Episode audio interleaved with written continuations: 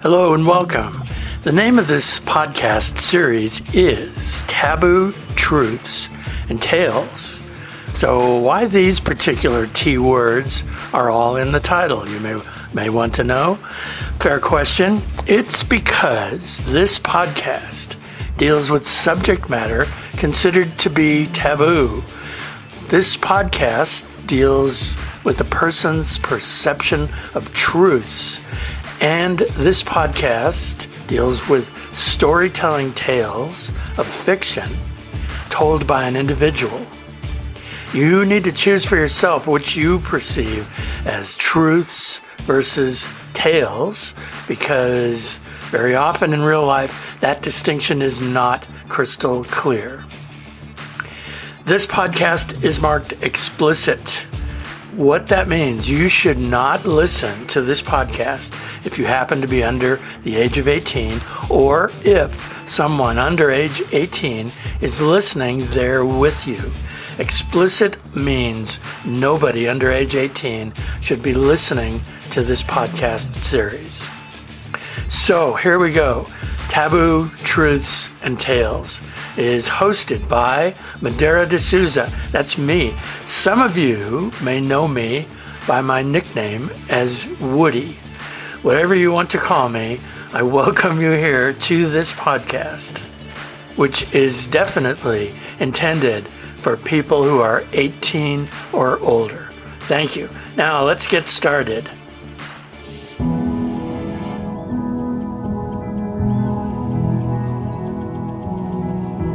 And now, welcome to a conversation with the master of marijuana, Jorge Cervantes. Jorge, I want to welcome you here today. It's an honor to meet you, so to speak, across the miles. Now, you have an impressive list of books that you wrote, and you started in the days when it was not only taboo but illegal, and anyone who wrote or published was breaking the law, and you did that. What are some of your memories of those wonderful days so long ago? Dude, well, okay, Woody, thank you so much for having me on your program. I'm really honored that you take the time to choose me. You know, I really am. Thank you so much. I'm an American citizen. I live in Barcelona, Spain. And I've been to Las Vegas where your program is. Actually, I was there this last year, September, October, sometime then. And, so I just wanted to get that out of the way. And I hope everybody enjoys the program. And like I said, for me, it's a very big honor. When I started, actually, let me see, I've got a few things. Here's my first book. I had to print this book myself because I couldn't get anybody to print it. I couldn't get anybody to publish it. They just said no. Sounded like Nancy Reagan, but this was actually before Nancy Reagan. It's just like, wow, horrid. And we were growing inside. We were growing indoors. Well, I grew outdoors, for some years, and then, but when I moved to Oregon and back up to Oregon, that's where I grew up. I started this book, and you can see it's pretty basic. It was rough as hell. I was scared, like most of the time. They called most of my friends criminals. I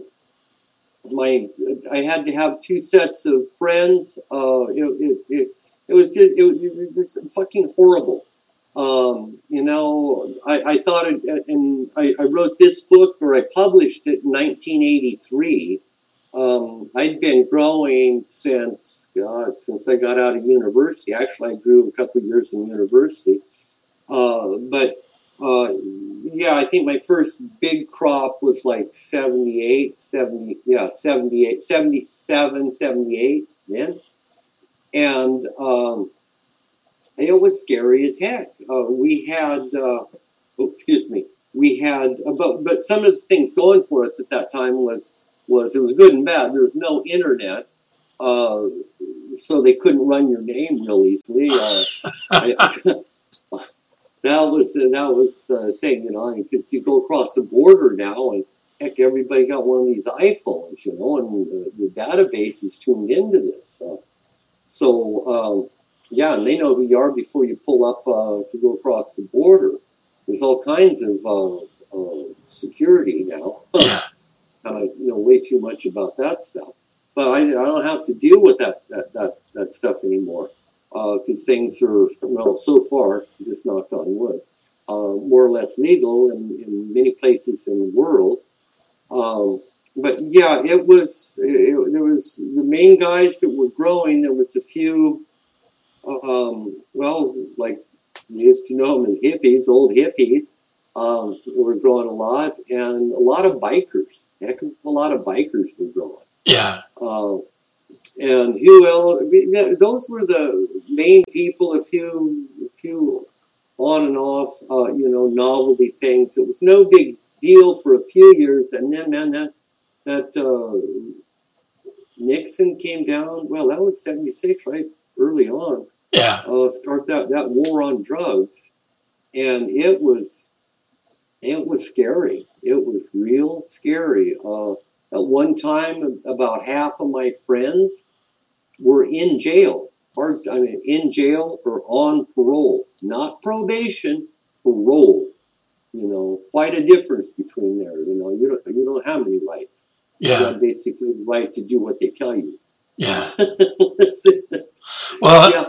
And then the other thing. Okay, this is the other big thing is. We had really bad seeds, all we had was, back then there was some Mexican dirtweed because the Mexicans are smart, they sent all the worst cannabis up north, and they kept the good cannabis. And then later we got Colombian, which was, quite a bit better, or at least the stuff that we got up north was. And then we had... and then later, Vietnam too. The Vietnam cannabis came over. There was Thai sticks, and then there was some opiated Thai sticks. A bunch of my friends bought some of that back, and you fill your whole sea bag up with that. And then there was a Hawaiian. And then I wasn't really involved in these groups, but it was they had found the Afghani cannabis and the Indian cannabis. It's just. A whole different, like a cannabis indica, they'd call it today. Short, squat, bushy plants that produced a lot more, and those things were quite a bit better. And there were some people working with them, but I hadn't discovered them by then because they're circles. You have a circle of growers here and a circle of growers here, and they don't coincide. Yes. Nobody talks. Yes. I lived in Humboldt County. In California. Oh, really? Yeah, now it's called the Emerald Triangle. It sounds really like a movie. Yeah. But that was in the 70s, the time that you were starting out. And I knew people, ordinary everyday people, who grew in their closet, Yep. And it just seemed so primitive, very tall, like 6 feet to 8 feet tall. And I don't remember any discernment about, this is great tasting or this is whatever. It was all just the same. It was just such a universal experience. I wonder how do you look at then versus now for people growing their own? Before you had two kinds of cannabis. You had good dope and you had bad dope. There's no in between, And the good dope was what you had in front of you. And the bad dope is what you no longer have. Or, most of that, pretty much everything that came up here, the Mexican cannabis, that was, I don't know. Can you hear those sirens? I live in the city, and sometimes it's a little loud. No, I'm okay. I don't hear. Oh, okay, good.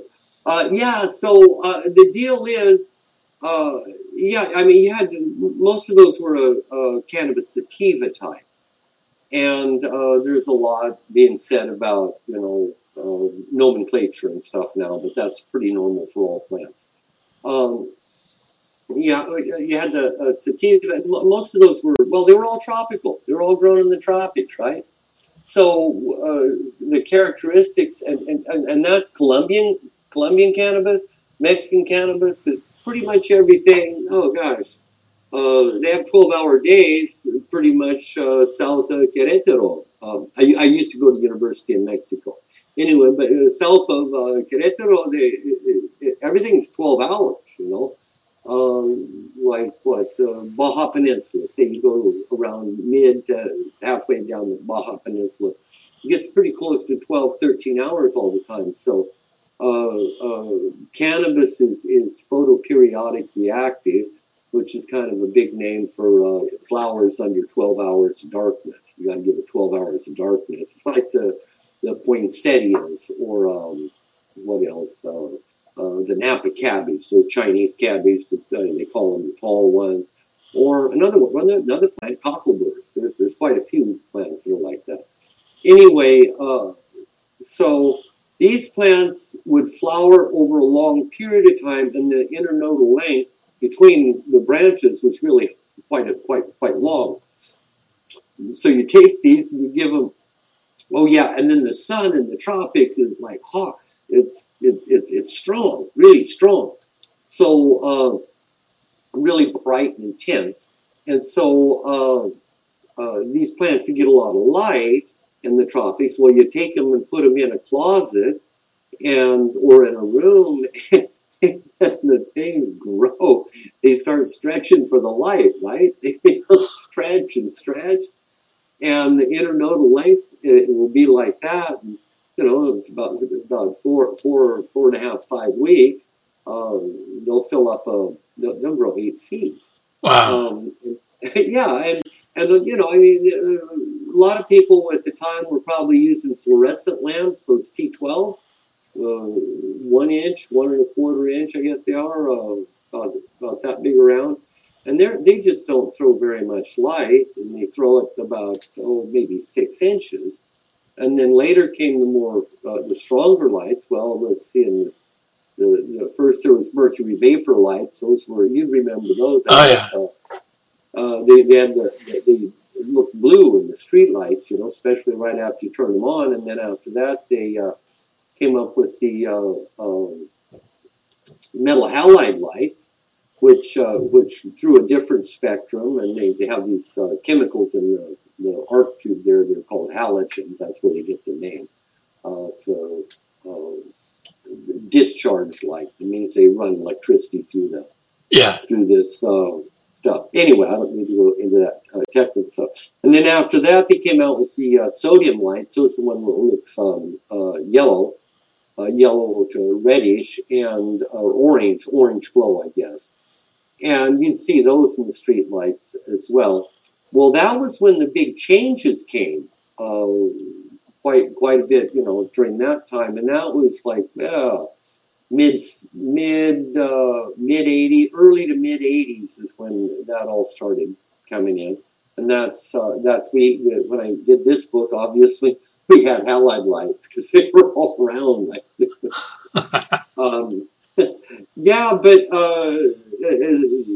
Early on, nobody knew the difference between a boy and a girl, because there's cannabis is dioecious. So since it's dioecious, that means you got a boy plant, a girl plant, or male and female, and sometimes they get mixed up and they have the same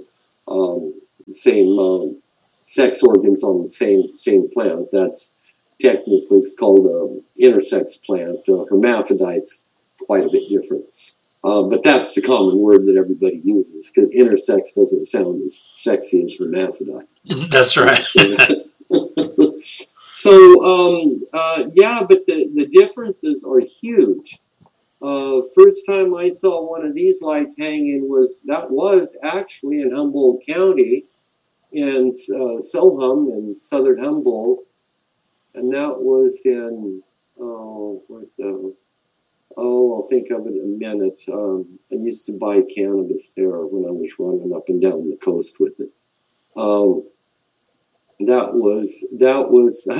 guy had an outbuilding, and he had the light bulb sticking up here, because that's where light bulbs go.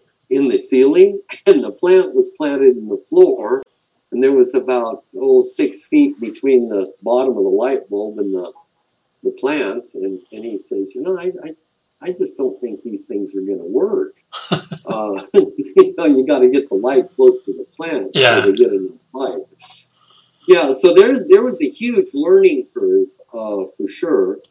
And then for years, it was the rumor was like, well, that indoor dope just don't get you high. It just doesn't get you high. You got to grow out. You got to have outdoor cannabis. There's a heck of a there's a big lack of information. Yes. Now we got a lot of information, lots of information. Actually, there's too much information, and there's too many experts that seem to know it all. Yes, I agree completely. Hey, for growing outdoors, are there places on Earth that are better? Like coffee is a specific region on Earth. In Nevada, they do have indoor growing because we have very hot weather here in the summer, and then it gets like in the 30s in the winter. But are there places on Earth that are better for outdoor growing? Oh, yeah. Yeah, sure. And it depends upon the variety of plants. And not a lot's really been studied or known about this stuff yet. It's kind of all hit and miss. See, like when you look at hemp, which is a type of cannabis, but hemp is considered, low THC, tetrahydrocannabinol, cannabinol. It comes out bad sometimes. But that does best, up in the prairies, it's a shorter season plant. It does best in cool weather. But the ideal temperature range, you want to look at a temperature range, is basically 50, 55 degrees. That's kind of a cutting point. It'll go down to 40. It can take 40, and some plants can even take a light freeze.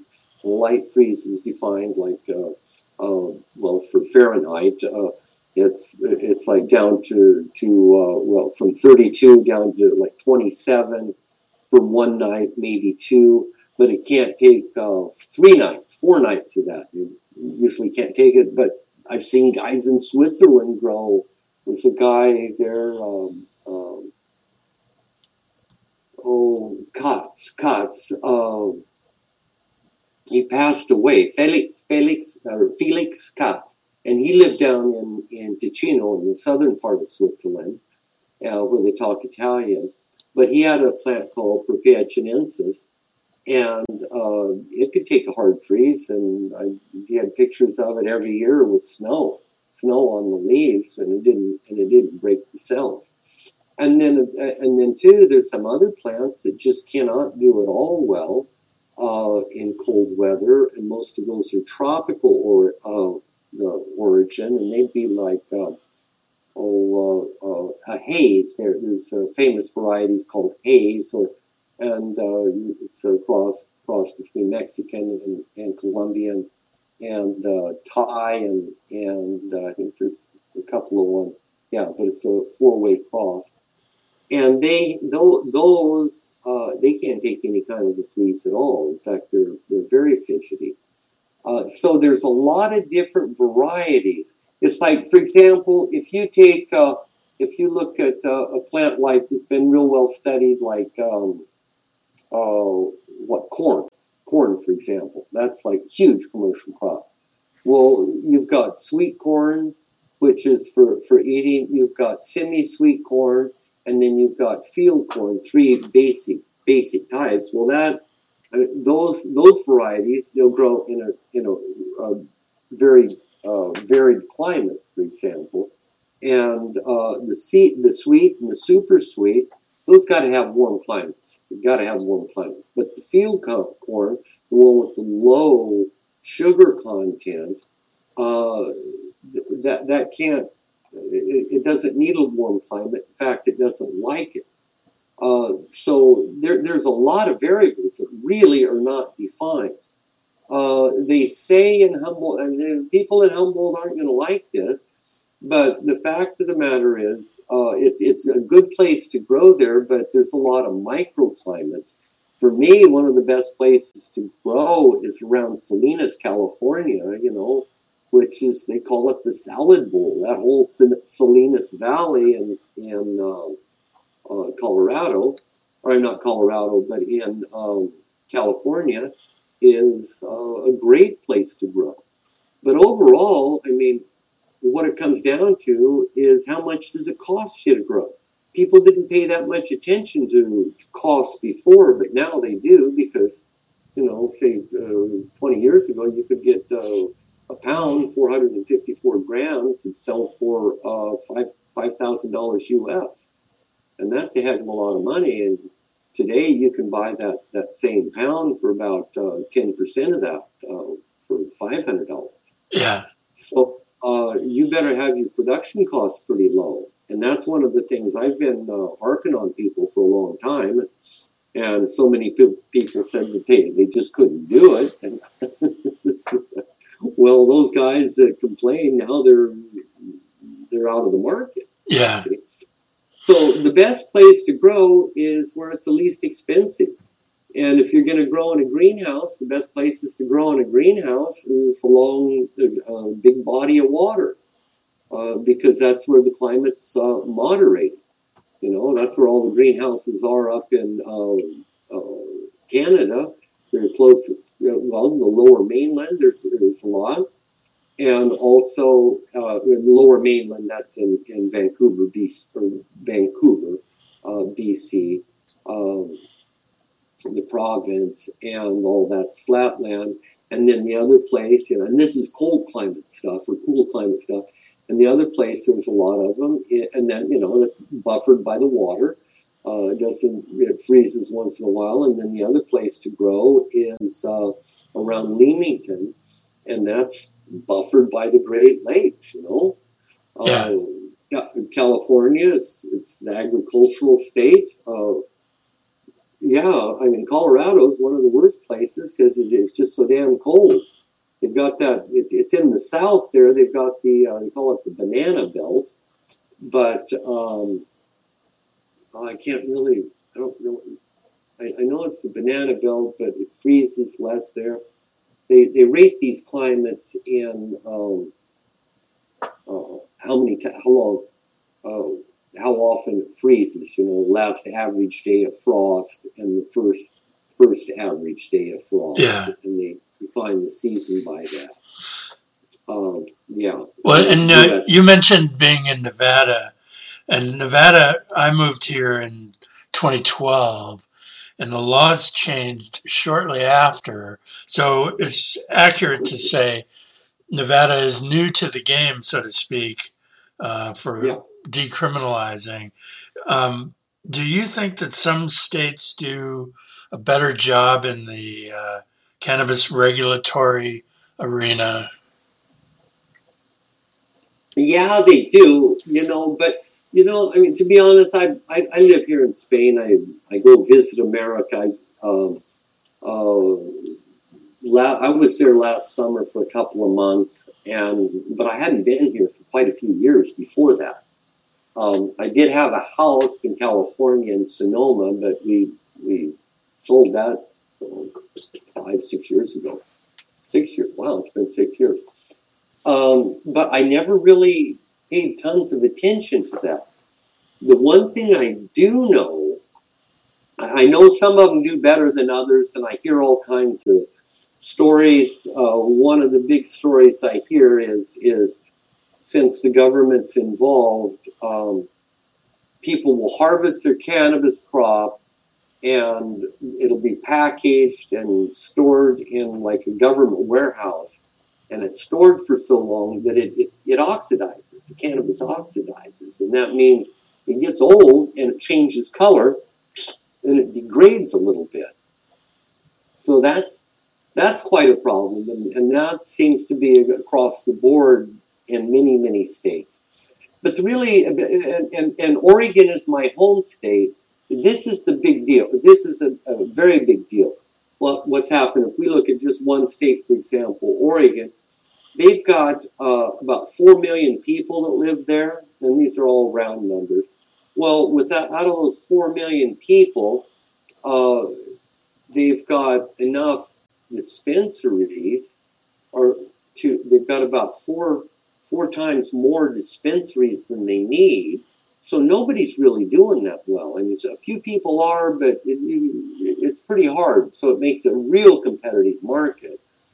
And then also, there's more growers. There's like I think there's 4 times more growers than there are dispensaries that are necessary to fill the dispensaries. So what you have is a market that's only like this big, square market for 4 million people, and it's overproduced. So there's a glut of cannabis on the market, and there's no place you can take it. So it kind of like makes people want to sell it out the back door. Yeah. And then on top of that, for example, California, I was pretty familiar with that market because I grew a lot of cannabis there in Santa Barbara, California, in the mountains back there in Montecito or Montecito. They had some mudslides there. So a lot of that turf is destroyed. But what happens is California, the climate's so good there, and it's such a big state. And it's like, the Golden State, the biggest agricultural state.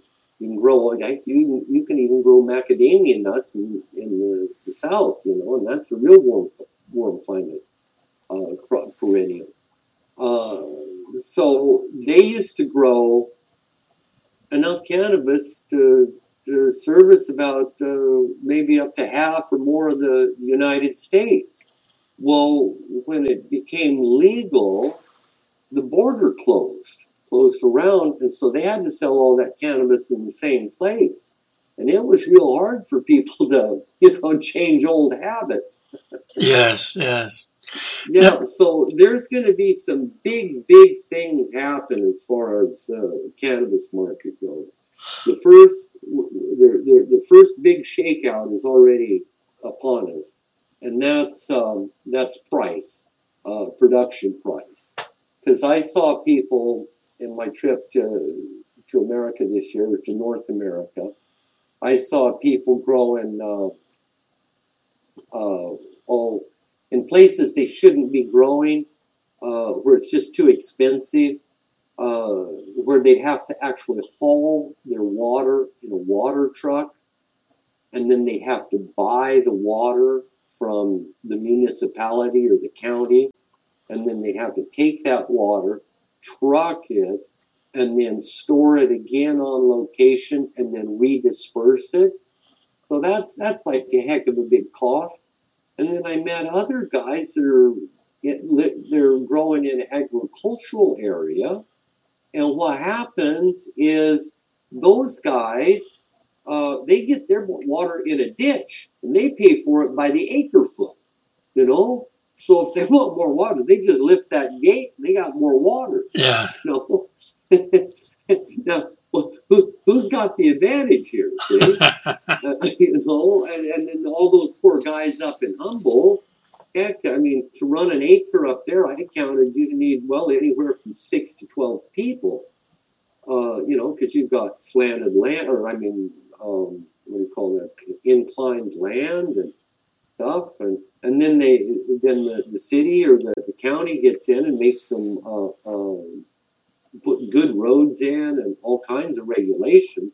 So they're not used to that. They're used to hiding and getting away with stuff. And then you got to pay taxes. That's right, yeah. I'm not used to paying taxes. Right? These are all big changes. And then, that's number one, and that's going on now. The second thing that's going to happen, number two, is when they allow interstate commerce. When you can take your cannabis from say, California and ship it to Nevada. That's going to be hard as heck on that Nevada market because, it costs too much to produce. So if you've got somebody over there in the Central Valley that can grow for a lower price, well, they're going to do it, and they're going to just ship it over there, and you know, fill up a tractor trailer with, or a couple of those trailers with cannabis, and you move it at night so it stays cool. It's not that far to drive. You know, you got a heck of an advantage over somebody that's got a greenhouse that they've got to eat at night and cool during the day. Yeah. You know, you've got big expenses. Yeah. So those are the first thing. I could talk about all of the other, you know, fine aspects and stuff, but those things are the ones that are going to dominate. Yeah. And then they'll get the other stuff sorted after that. Well, I have one final question for you. Sure. Las Vegas is an international venue for people to come here and have a good time. And the representatives of Las Vegas have talked about trying to become the Amsterdam of North America, which is a reference to what they do in the Netherlands. Amsterdam, city of, has about 200 years worth of experience, and Las Vegas is not even 102 or 3 or 4 years old, and they want to make Las Vegas as a international venue where you come here and you consume cannabis as part of your experience as a tourist. And they're just now making it legal to have what they call, horrible name, consumption lounges in Vegas. And none of them have opened. There's one in an Indian reservation, indigenous tribe. What do you think of that, of Las Vegas trying to be Amsterdam of North America for cannabis?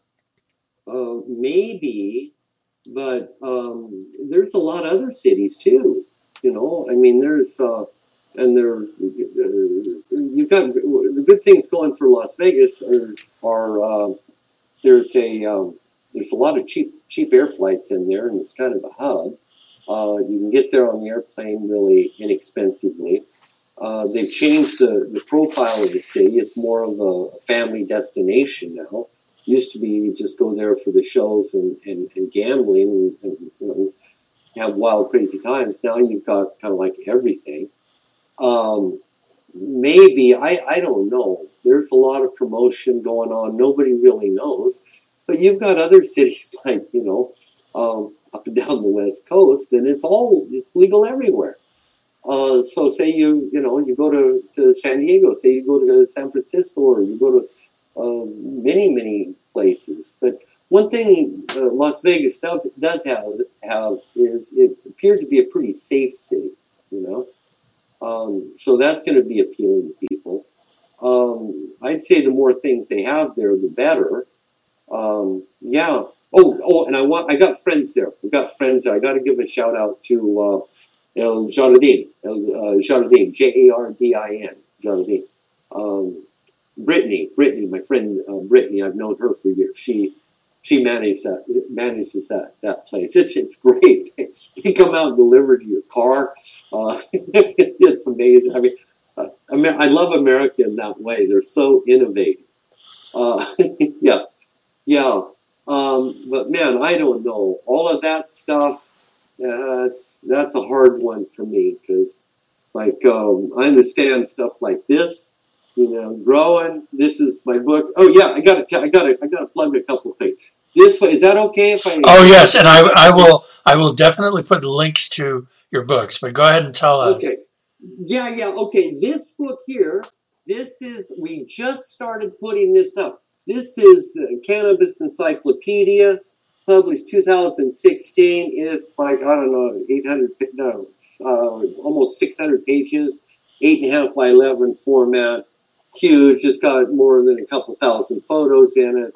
And anyway, I'm putting this up on the internet on my website, MarijuanaGrowing.com, MariJ, one with a J, not an H or a G, but MarijuanaGrowing.com. And I'm putting this whole thing up right now. Just today, we put up the first 6 chapters. And dude, it's free. 100% free. you can come to my site and you got the same information. And we still have the books for sale, but as soon as they're gone, that's it. We will have no more books left. So it's important to know that. And I don't know, I mean, you probably have there's a big Hispanic population there too. And but see, nobody listens in Spanish, or I tell you in Spanish, but the same book, Enciclopedia de Canes, it's in Spanish as well. I put 6 chapters up, or I didn't. My really smart technical guys did. Brilliant. I'm really fortunate. I've got a brilliant team. They put up the English book for 6 chapters, and they also put up the Spanish book, the Enciclopedia de Canes, 6 chapters, and we're going to keep putting up more chapters as the days and weeks go on. So that's there.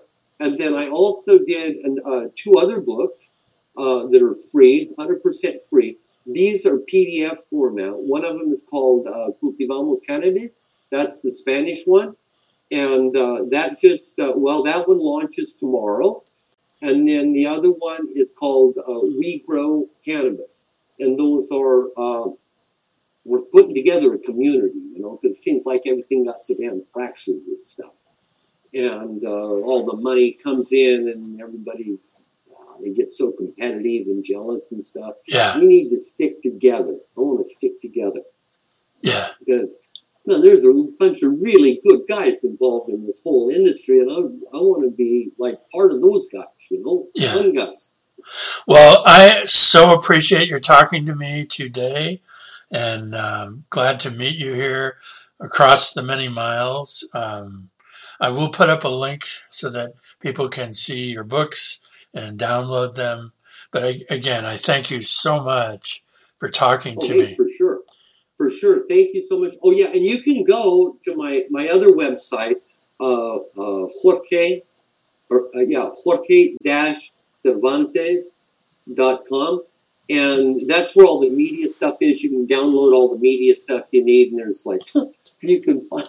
you look into me, you see I've done a few things. I've published over 50 books in 8 different languages. Yeah. So we're going to keep cranking those things out. Yeah. Great. Keep up the good work. Yeah. Hey, thank you so much, Woody. Thanks for having me. It was a wonderful time. You have been listening to a conversation with the master of marijuana, Jorge Cervantes. Visit the website growingmarijuana.com for more. That's the website growingmarijuana.com.